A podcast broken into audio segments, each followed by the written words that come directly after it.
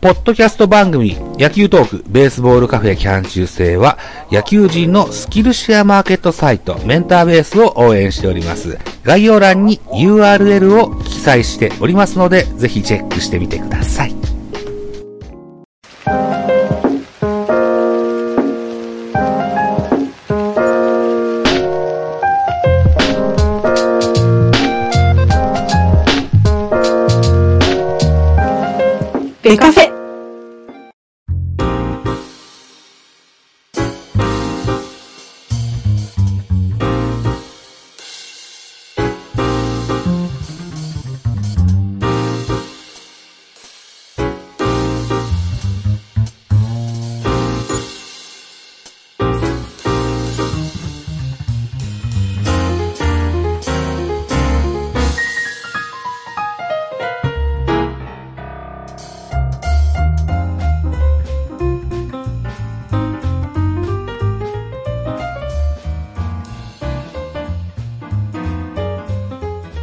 えっ、ー、と、今度は、えー、6月9日ですか。6月9日、巨人は paypay ドームにおきまして、ソフトバンク対巨人。うん、これは5対1で、ソフトバンクの勝利となりましたね。うん、和田選手に勝ち星がついてますね。うんうん、あ、甲斐のスリーランが痛かったんだよな、痛かったそうですね。あえー、っとね、やっぱりね、甲斐はね、あの、不調であろうが、好調であろうが、打たしてはいけない選手、ね。うん、なぜ正捕手、あの、ずっとマスクかぶる選手ですからね。えー、なんかね、あの、昔の谷繁を思い浮かべるんですよね。はいはいはい。楽しみね。はい、なんか、ここ中時に一発撃ったりとか、なんか打率も本数も少ないのに、あの、なんか不気味なバッターやったなっていう。そうですね。うん。それありますね。だから、ちょっと回と被るなと思ったりしてたんですよ。なるほど。なんか、うちのジャイアンツ戦だけ打ってるイメージありますね。そうなんですよね。どその数字はほんまかというぐらい悪いですよね。ああ、そうね。あのー、工藤公康さんがソフトバンクの監督してた時には、唯一現役の選手では甲斐選手との会話、交流っていうのは多くは持ったんですよ。はなかなか競技の監督でね、選手と一緒にご飯に行くってこともない、うん。うん。ないっていうところが多いじゃないですか。うん工藤さんはこの甲斐選手だけを連れて行って、あの、交換日記みたいな、意見交換文書、文章みたいな、やりとりとかもしたよとは、ねザ・ねインクっていう、ポッドキャスト番組で。なんかうん育成出身でしょ、会も。そうですね。だからそんなの聞いたんちゃいますかね。うんうんうん。松坂世代唯一の生き残り和田うん選手、うん高騰もされたうん。というゲームでございましたですね。6月10日行きましょうか。6月10日はペイペイドーム10対6巨人の勝利でございましたですね。えっと、石川修太に土をつけたわけですね。そうですね、そうですね。ああ、これ大城のス大リーランね。城の逆転スリーランか。うんうんうんうんあそうですね。大城、それから坂本、岡本にもホームランですね。うんえっ、と、前日と同じように、甲斐と近藤にもホームラン出てうんうんますね。うんうんあーまあ、こでも競り勝ったといった感じでしょうかね。えー、この交流戦から梶谷がちょいちょいスターティングラインナップに名前を連ねるようになって、このソフトバンク戦には、あでも猛打賞うんって感じですね。梶谷復帰劇どのように見られますか？ジャカーさん。あ、なんか、いい、いい、です。なんか嬉しいですね、見てて。あんまりイメージしてなかったので、復活できるといううん、え、絵面がね。ねねしかもこの、この辺で出てくるっていうのが、本当にびっくりしましたしね。そうですね。梶、梶谷と、それから伊能を同じ年に FA で獲得しましたね。で、伊能も梶谷もさほど活躍できなかったので、うんああ、そろそろ FA の参戦というのも難しくなってきたのかなというふうに思ってたんですけど、梶谷は非常に活躍をしてうん。いった昨今になってますね。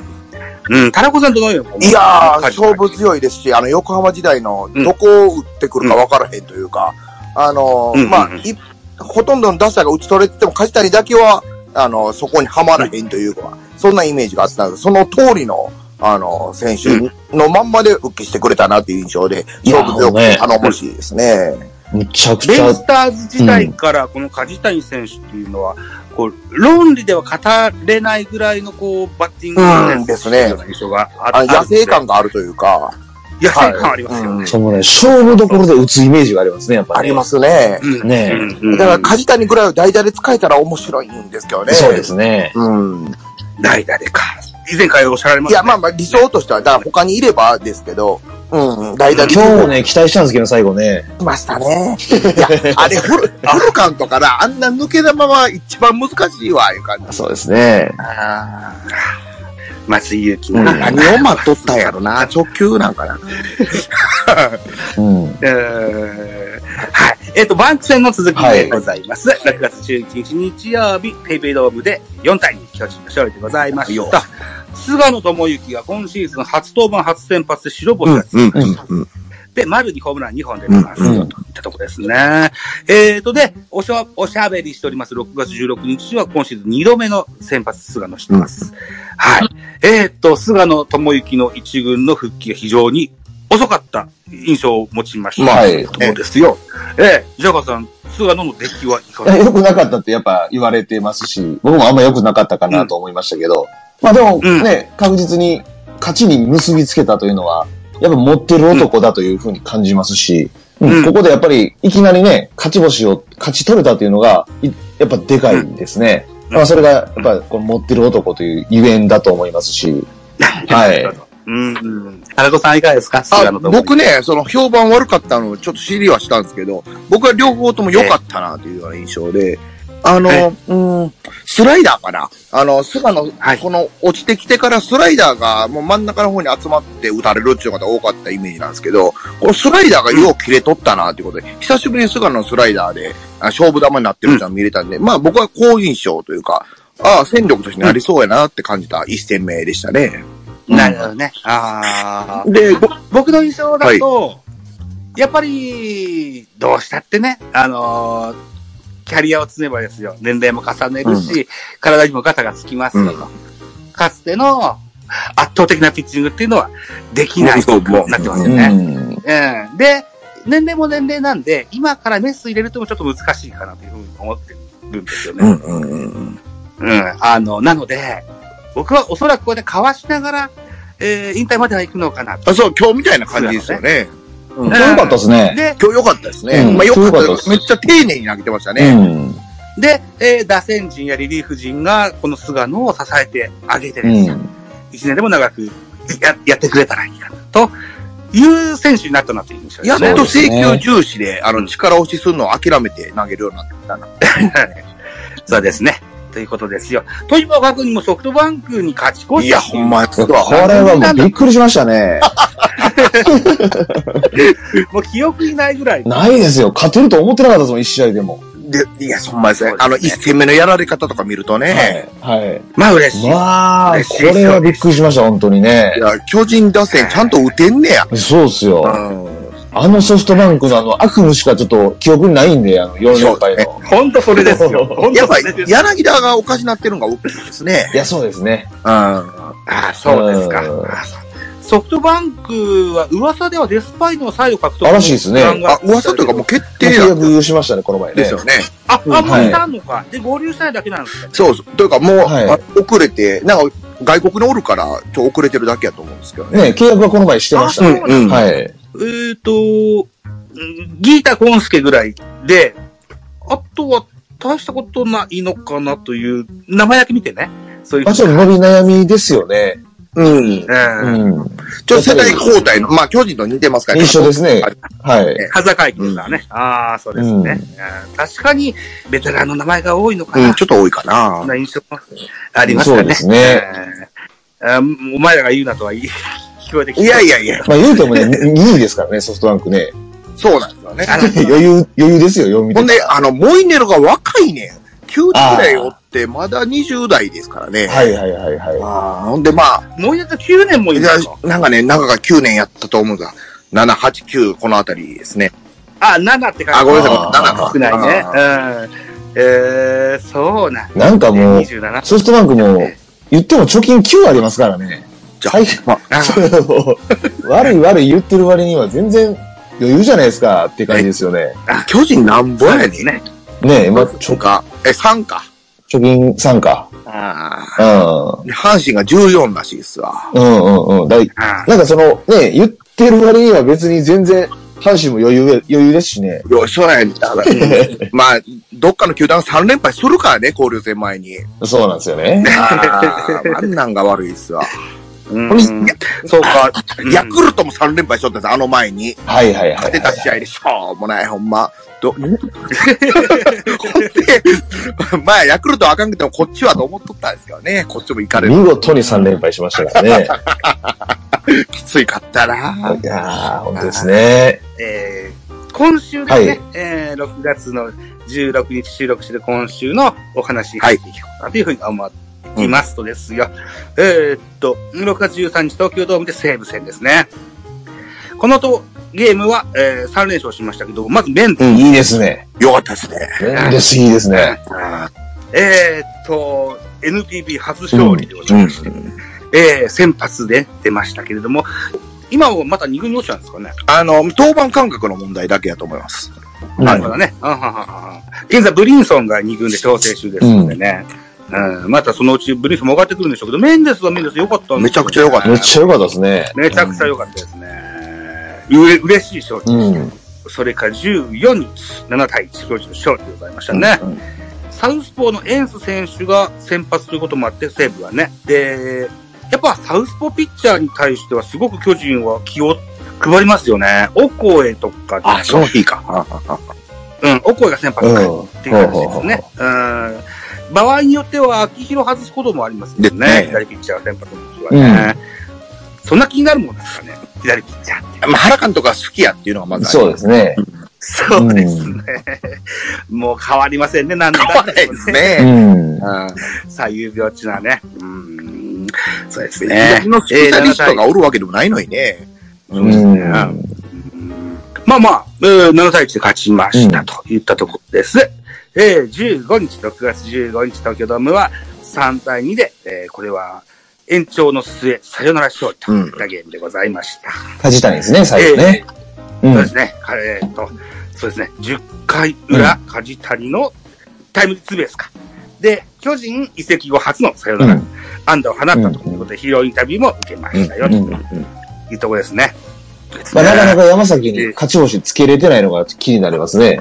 いおり選手ですね。はいそうですね。この試合もそうですねそうですね。うん。8回106球投げてて2失点といった内容で、えー投げ切ったうんんですね。で、大勢をつぎ込んでも、勝ちを、勝ちまでいかなかったから延長戦。そうですね。中川の高騰が光りましたね。あ、いいな。うんですね。まあ、西武の状態の悪さが、うまく、こう、勝利に結びついた試合ですね、これも。そう思いますね。うんあの、東郷にしても山崎にしても、えー前回登板よりは良くなかったという印象だったんで、うん巨人打線の方も、ちょっと低調になってきて、秋色がおかしなっとったですね、このちょっとね、そうですね。ああ、なるほど。そうか。あの、まあ、低調の時に西武に当たったのは巨人に、まあ、次ラッキーでしたね、これは。うん。そうですね。だから優勝できる思っとったんやけどな。ねはい。っていう。あのー秋広選手もね、えーちょいちょいこの交流戦は休みながら使っていただいて、うんでも出たらちゃんとこのゲームも1安打してまえ。すしね。うんうんうんはい、いうことですね。で、えー、6月16日、最後のカードは楽天戦でございました。初戦は5対6で巨人の逆転サヨナラスリーラン、坂本隼人の、これはすごい。これはすごかったですね。勝ちましたびっくりしたいうか、いや、これはもうと、年に1回、2回あるかぐらいの、ですね。ねそんな試合ですね。スリーランでひっくり返すっていうのはなかななか。かなかないですね。うんこのゲームは、クローザーに松井裕樹ではなく酒井選手なんですよね。で、そこの、そのおかげさんでもあったのかな酒井から一挙3点を取っての勝ちとなりました。えー横川投手がしばらく勝ち星がないですけども、そんな悪い投球はしてないですよね。まあね。うん。いやいや、まあそう思いますよ。まあ、あの、許容範囲内というか。ですよね。うーん、そうですね。えーっと、ホームランは5本出てて、楽天の伊藤、それから小郷に、えー、それから岡本、中田翔と坂本というホームラン出てる横川あれですね、ね7回初めて投げた日ですね、それ。ああ、そうか。6回と3分の0だから、そうですね。ああ、そっか、最後ちょっと打たれたんですね、これ。そうですね。うんあの、浅村に、あの、先頭にヒットを打たれて、浅村の初球にど真ん中行きよったんですよ。こうんこが、せっかく使われたのにっていうところでうね、んうんうん。ああ残念やったことですね。スタミナの部分もあるかもしれないけどうん。ね。いや、スタミナというか、なんやろな、集中力切れたんかな、いう印象ですかうね。んうん。まあ、経験のなさというか、スタミナ自体はほんまあるんですよ、横川。うん。そうですあまあ、あるけど、まあ、一年通してというか、ずっと収録で掘ってっていう、あ、収録？うん収録では週一、うんなんか、あ、中6日、中6日です。あの、うん中6日で掘ってここまで来るっていうのは初めてやったと思そうですね。う。うん、まあ、その疲れはあるかもしれない、ちょっと疲れてる可能性ありますね、これね。メンタル的な部分はあるのかうな、ん。そうですね。えー、6月17日、昨日です。昨日は、えー2対1で巨人は負けたのか。うんで、えっ、と、グリフィンの復帰登板でしたけども、おー勝ち、あだ、あ上げてるはい上げて現状で上げてそうですね。うん。グリフィンはよかいいピッチャーいや良かったっすね内容としてはね、嫌な9とかしてるので、まあでも粘りのピッチングで長いこと投げてくれたような印象ですね。でなそういやか。はい。これ、ツーラン、その、オモーとかいうやつに打たれたんですね。そう。オーバー打たれました。うんオーバー2試合連続のホームランそっかそっか。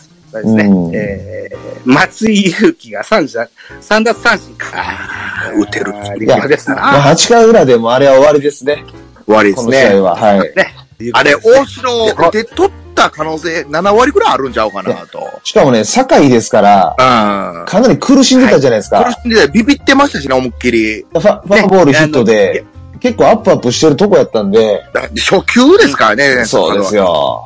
逆転サヨナラスリーラーの翌日ですね。はいそうですよ。うん叩きどころだったかもしれませんがね。助けてしまいましたね、あれは。そんな多いでしょ、巨人こういうの。そうなんですよね。もったいなかった。ねもったいなかったですうね。ん。仕留めれてたらね、優勝にも取れてたかもしれ取れたないですね。あ6月18日本日です。楽天戦は2対1で、うん。えー楽天勝利となりまして、岸高之の勝利ですね。うん辰巳、辰巳のホームラン、やれました。ね。あの一球だけでしたね。あと1球だけ、ほんまに。ね。うんですね。うんホームラン競争してるんやないんやからっちゅうような球やったでしょ。ね。ね。あの一球は甘かった。で、だから、あの前に、中田のエラーからじゃないですか。はい。マウンドに行っとけよと。うん。あの、ちょっと状況把握さしとくべきやったかな、とは思ってましたかね。まあ、いうことで、えー、交流戦終了。いただくで11勝7敗といった感じで、まだ雨で流れたゲームを残してるチームが何チームかそうですね。うん。いう方で、えー、しばらく、えー巨人のゲームはおお、4日も休みですね、これ。4は日休みなんですよ。そうなんです。いはいはいはい。次は6月23日、カープか。えー広島戦、松田で行われますよねうんうんうん。えーそれまでちょっと我々巨人ファンとしては、巨人のゲームがないのちょっと寂しいです、いやいや、もういいですよ。4日ぐらい休みもらわんと、精神的に。そうはいですね。田中さんね、すごい毎日やってはるから。いや、そうですよ。もう、ねかえ、ちょっと気張っとったんですよ。こう優勝に向けてっていう感じで。はいはいはい。それでこの2連敗ですから、ちょっと精神的はいはいはいかなっていううん。ところがあったんで、うんまあ、ちょ、ゆっくりして、まあ、広島がしぶといですよね、なかなか。そうですね。ああ、これがな。もうちょっと早う、やっぱ秋山とかこの辺が大きいんですかね。まあなんかもうちょっとね、バタバタすると思ってたんですけどい。や、最下位予想ですよ、みんな。そうですよねです。よね。いや、これ栗林もあんなことなってんのに、はい。なんか勝って取るなああいう感じですね。うん。現在通常運行の、えーセリーグをに目を移しますと、カープと巨人のゲーム差は0.5で、カープが4位、巨人が3位という形ですね。うんうんうんうん。あーなるほどね。首の皮1枚か。そう。まあ3位なんか別に取らんでもいいんですけども、どうにか阪神を、うんまあ横浜というよりやっぱ阪神の気になるかなっていう。うんうん。1位阪神とのゲーム差は5.5となってますね。あ、6ちゃうんですか ?5 ない。え、5.5なんですね。僕の今見てるスポナビのやつあそれ正6しい月18日更新。あ、そうかそうか。うん。うん。うん。5.5な。なるほどね。いやー、でも、まだ、あのー、これ戦が終わっただけ、うんうんうん。全然巻き返せる。巻き返期間中継ぎがある程度整ってきたんでねい。や、そうですうんね。開幕の頃よりかはう。ん。やっぱ中が大きいな。でかいっすよ。なでかいっすよね。めっちゃでかいです、中川の存在は。いや、あん、うん、もう全然勝ちパターンとして、打たれたらしゃあないっていうようなピッチャーになってきましたから、そうですね。大勢も落ち着いてきましたしね、ちょっと。そうですね。うんあれ、ヒールアップやめましたね。あ、やめましたね。やめましたね、ヒールアップね。まあ、いろいろ、あまあ、対策、去年の対策打たれるところにまた対策打ってるって感じでしょそうでしょうね。いろいろさ、変えていってるんでしょうね、ちょっとずつ、ね。でしょうね。まあ、そうね。まあ、とりあえず交流戦も、なんとか、去年は違うのかな。パキオは静寂と言われながらもですよ。だいぶ、その差が、を感じなくなってきましたよね。そうです。だからそうですね。今年の交流戦が混戦でしたね。うん、うん、うん。そうですよね。いや、これが思んないんですよ。セリーグもっと負けてくれんと。いや、本当ですね。いや、阪神も借金さんで弱いわ、そんなんじゃ。ねああ、そういうことか。結局3連敗、さ同一カード3立ては食らってないはずなんではい、さようでございます、ね。これが食らっとけよと。ああ、もうなんか不満ですね。阪神大きくね、大きく順位が変わらなかったですね、そう。そうそうそう。横浜に抜かされるぐらいはしてほしかったですね。うん。ああ、なるほどね。そうかねた。かもう、うん。でもね、いろいろうんほころびは出てきたなと思うんで、湯浅にしても、あの、ああ、はいそうだ、湯浅うんがね。高額でしょ。そうでえー、木浪も落ちてきましたし、はいはいはいはい。ああの、交流戦前3割ぐらい打っとったと思うんで、うんあ、でした、ね打ってた。あの、まあ、うんその辺が崩れてくるとちょっと面白くなってくるかなと、その辺がややこしかったんでね、やっぱり。うんうんうんだ。から、木浪が僕、ものすごいややこしい選手になってきたなと思ったんで、8番ですから、うんあれが。うんで、近本も、まあ、元、戻してきてるらしいですけど、ちょっと落ちてきたでしょ？うん。3割切ったぐらいになってきてるんで、ほんで、ノイジーが、あの、なんか、は、出たり、出んかったり。そうですね。であで、さ佐藤がようわからんのよな。いや、わからんすね、佐藤はね。そうなんですよね。けど、まあ、うんこのまま落ちてくれと願っといたらどうにかなるでしょ佐藤輝明がそういうせタイプの選手ですよね。うんどのような。そうですね。パルプンテ感がありますよね。そうですね。まあまあ、でも、巨人からすると、交流戦前までで結構きつい状態から交流戦入って、う。うん。僕の中で交流戦、この成績で終われたのはもう最高の出来かなと。まあ、上出来かな。そうですね。うん。上出来ですね。うん、うん。で、こ交流戦の間で結構、中継ぎもね、整ってきた整ってきたし、うん、うん。まあ、菅野も帰ってきたし、そうですね。チームとしてもちょっとずつ整ってきてるので、高本丸も上がり目ですしね。だそうですねまあ、ちょっと、丸も昨日今日はちょっとね、そう、ちょっと、ようなってきて落ちたんですけど。そうですね。ああ、そうかそうか。うん。まあ、それはありましたけど、まあでも、うんね、交流戦前はやばい状態からのスタートやったんで、うん、うん。はい、さようでございますですね。なのでまあまあ、いい状態、ね、チームとしてはちょっと整ってきた感がありますね、今ね。ですね。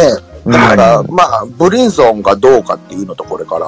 うん。あの、まあ、外野が一枠、あの、誰使うかっていうのと、まあ、まあ、うん直樹なんか、中山なんかっていうところですかね。そうですね。中山ライトもスタメンで出たゲームは非常にいい活躍そうですね。うんこれ、直樹もちょっと復調したんですけどね。うん。そうですねまあ、どっちを取るかっていう感じですかね。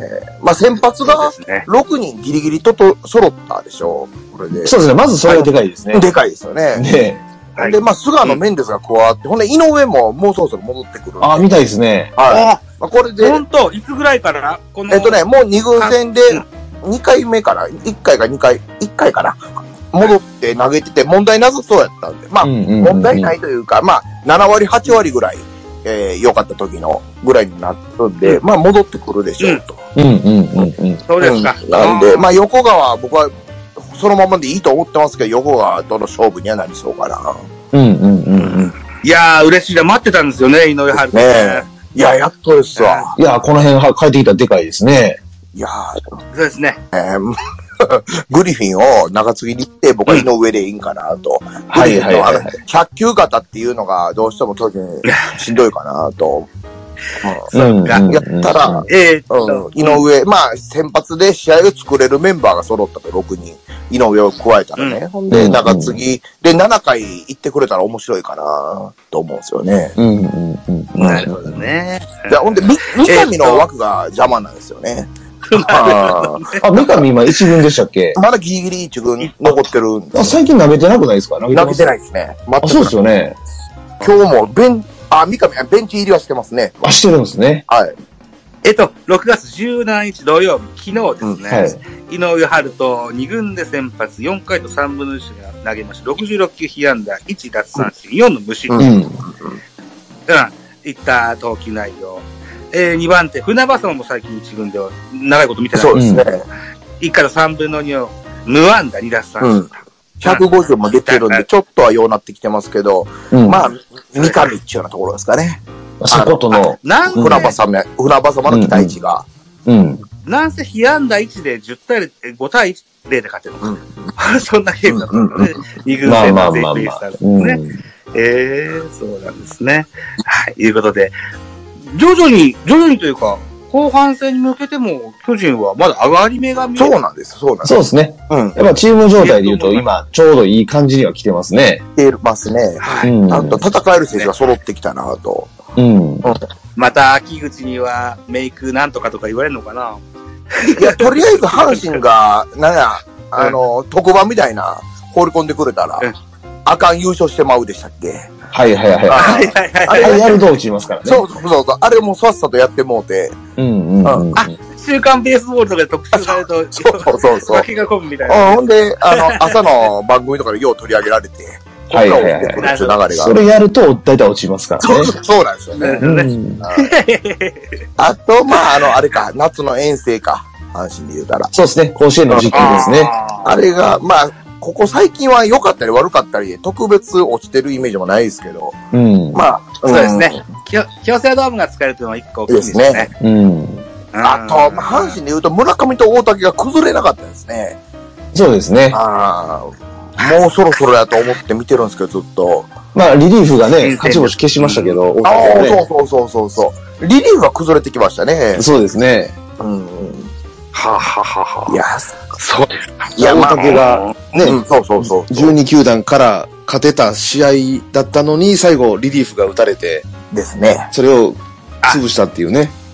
ソフトバンク戦。十何日のゲームかな。昨日かなんかちゃいました。昨日のゲームですね。そうか、そうか。まあまえっあ、と、岩崎が行かれたやつですかね、昨日。そうですね。そうです、そうです。気持ちよかったあなそうか、そうか。あ、3失点してるのか。なるほどなまあ、。ソフトバンクの強さをちょっと感じますね。イアンツ戦でちょっとね、おとなしくしてくれたのは良かそうそうったですけど。そうそう。あの、思い知れってことですね。そうですね。ほんまは強いですから、ソフトバンクそうは。そうそう。あの、中村がやっぱ相変わらずいいっすあねい。つはいいですね。いいっすね。いいですわ。中村か。うーん。いや、日本シリーズの時も大概でしたけども、まだいいんやなってなって。そう絶対打たれるイメージありますね。ありますね。いや、ちょっとでも甘かったら絶対っていうようなパターン。絶対打ちますね。うん。はい。ということで、交流戦もおしまいでございます。ね。えっと、いよいよ今度は6月の23からはですね、はい通常運行に戻りますよ、うんうんうん。というところでございまして、本日は日曜日で、明日からまた月曜日お仕事の日ですので、はい。1時間とちょっと経ちましたか。今日はこのぐらいにしておきたいと思いますが、いかがそうですですかね。了解ですわ。前半戦の間に阪神とのゲーム差を2、3ゲームぐらいで終えたいですね。そうですね。うん。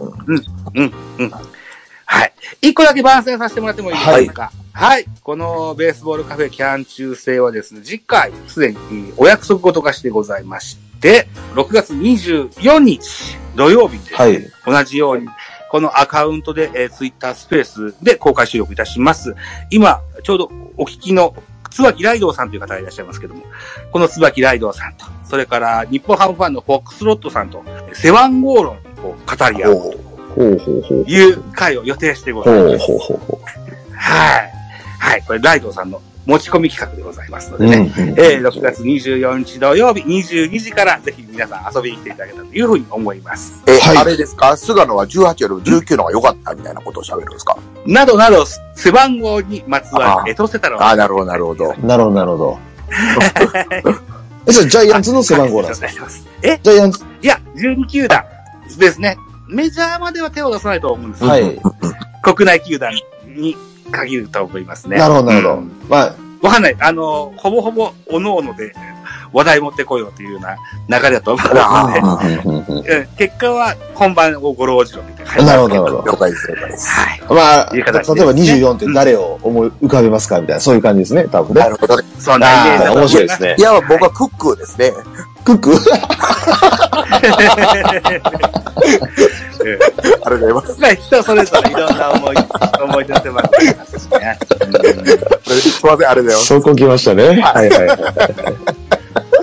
はい。お、あのーお二人から番宣ありますか？ジャガーさんは今日、YouTube のチャンネルの、そうですねの更新され今日ね、ました更新しまして、まあ、今日の回では、えーピッチャーの全体像を語ってまして、えまあ、ここ近年、5年間の指名投手が今どれぐらい活躍しているのかということと、ああとまあ高卒大卒社会人、どれぐらい戦力になっているかっていうのをちょっと振り返っているような回になってて、まあそれを踏まえて次回以降どんな選手を指名していくのかっていうのにつなげるような回を今回、あの、アップしてますんで、まあ全体像を見ていく上で結構面白いので、ぜひよかったら見てもらえればと思いますんで、巨人 .com で入れてもらえれば出てきますんで、ぜひ見てもらえればと思います。お願いします。はいはい。ポッドキャスト化した時に URL を概要欄に貼っ付けたいと思いますので、えぜひ、ジャガイモボーイさんの YouTube チャンネル、巨人 .com はいにご期待いただけたらというふうに思います。タラコさんからいかがああ、そうですね僕もキャン中生と、えっ、と、巨人 .com よろしくお願いしますぐらいです。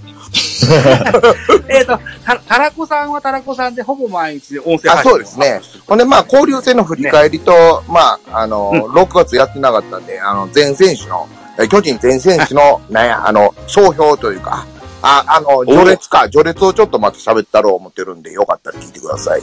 あ、喋ったろうと思ってるというこれからあ、これからの話ねです。この4日間でできたらなと思ってます。じゃあ、あれですね。1学期の通信あ、そんな感じです。はいはいはいはい。はい。あのー岡本選手の、で、厳しい目線がちょっと柔らかくなってることをちょっとあこれ祈りながら。はね、もうゆるゆるですわ、本当に。キャラクター総崩れの話になると思いますけど。えー、関西 G たらこの巨人かそ語らせては、スタンド FM の他は、Amazon Music Podcast でもお聞きいただけます。そうです。はい。ぜひよろしく。あ、Amazon Music Podcast で言うと、ポッドキャストのおスポーツジャンルの野球カテゴリーで、このベースボールカフェキャン中世第1位をうわありがとうございます。うわありがとうございます。素晴らしい。今後とも一つよろしくお願いします。ぜひぜひ。ということで、本日はこれでお別れしましょう。はい。ありがとうございます。はい。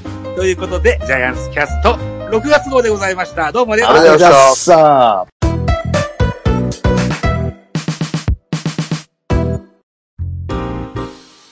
じゃあ、このあたりを、ポッドキャストにしたいとはい、はい、あ思います。りがとうございます。ありがとうございます。はい。明日以降にのアップになると思いますので、またご期待いただけたらというふうに思います。あの、なかなか明るい回になってよかったです。そうですね。はい。本当ですよ。いや、もうみんな暗いはずやったんですけど。前回とはちょっとやばかったですからね。やばかったですね。ね いや、まあ、いい交流戦でしたからね、な。いや、そうなんですよ。うんうん。なんかいい試合多かったし、そうですね。ねまあ、内容としても手応え感じる試合が多かったんで。そうなんですよ、そうなんですうよ。んうん。いでも4月、5月ぐらいひどかったですからね。や、まあ、優勝の言葉を喋ったらあかんのかなっていうよそううな。もうこのジャイアンツキャストの存続を破れるぐらいやばかったですからね。危ないところでした。危ないとこでしたよ。はい。忘れてた。あのね、今日が199回目。あそうですよね。そうだそうだ。で、今番宣したライドウさんの回が第200あ、回背番号論が。背番号の、はいあは番号論が200回目になりますよ。いやー、じだから何回も申しておりますが、2019年にジャイアンツキャストっていうのと、ストアストーンコールさんと立ち上げて、はいはいはい1年だけで終えたんですけども、うーん、なんじゃかんじゃあって、ジャガーさんとタラコさんをお招きするようになってから、何年出しますか ?2 年ぐらいですか？2年は経ちますよね。い。そうですね。ああ、ということで、ジャイアンツキャストのリニューアルバージョンを2年続けてるといった格好になってるのですね。うん。あ、ストーンコールさんは、まあ最近はいらっしゃらないですか、あんまり？ストーンコローさんは、ツイッターの DM、いい今でも同じ座組にいるけど、リアクションがない。ね、また出てやってもいいよってなれば出てくるんじゃないですあか。わかんないですけどね。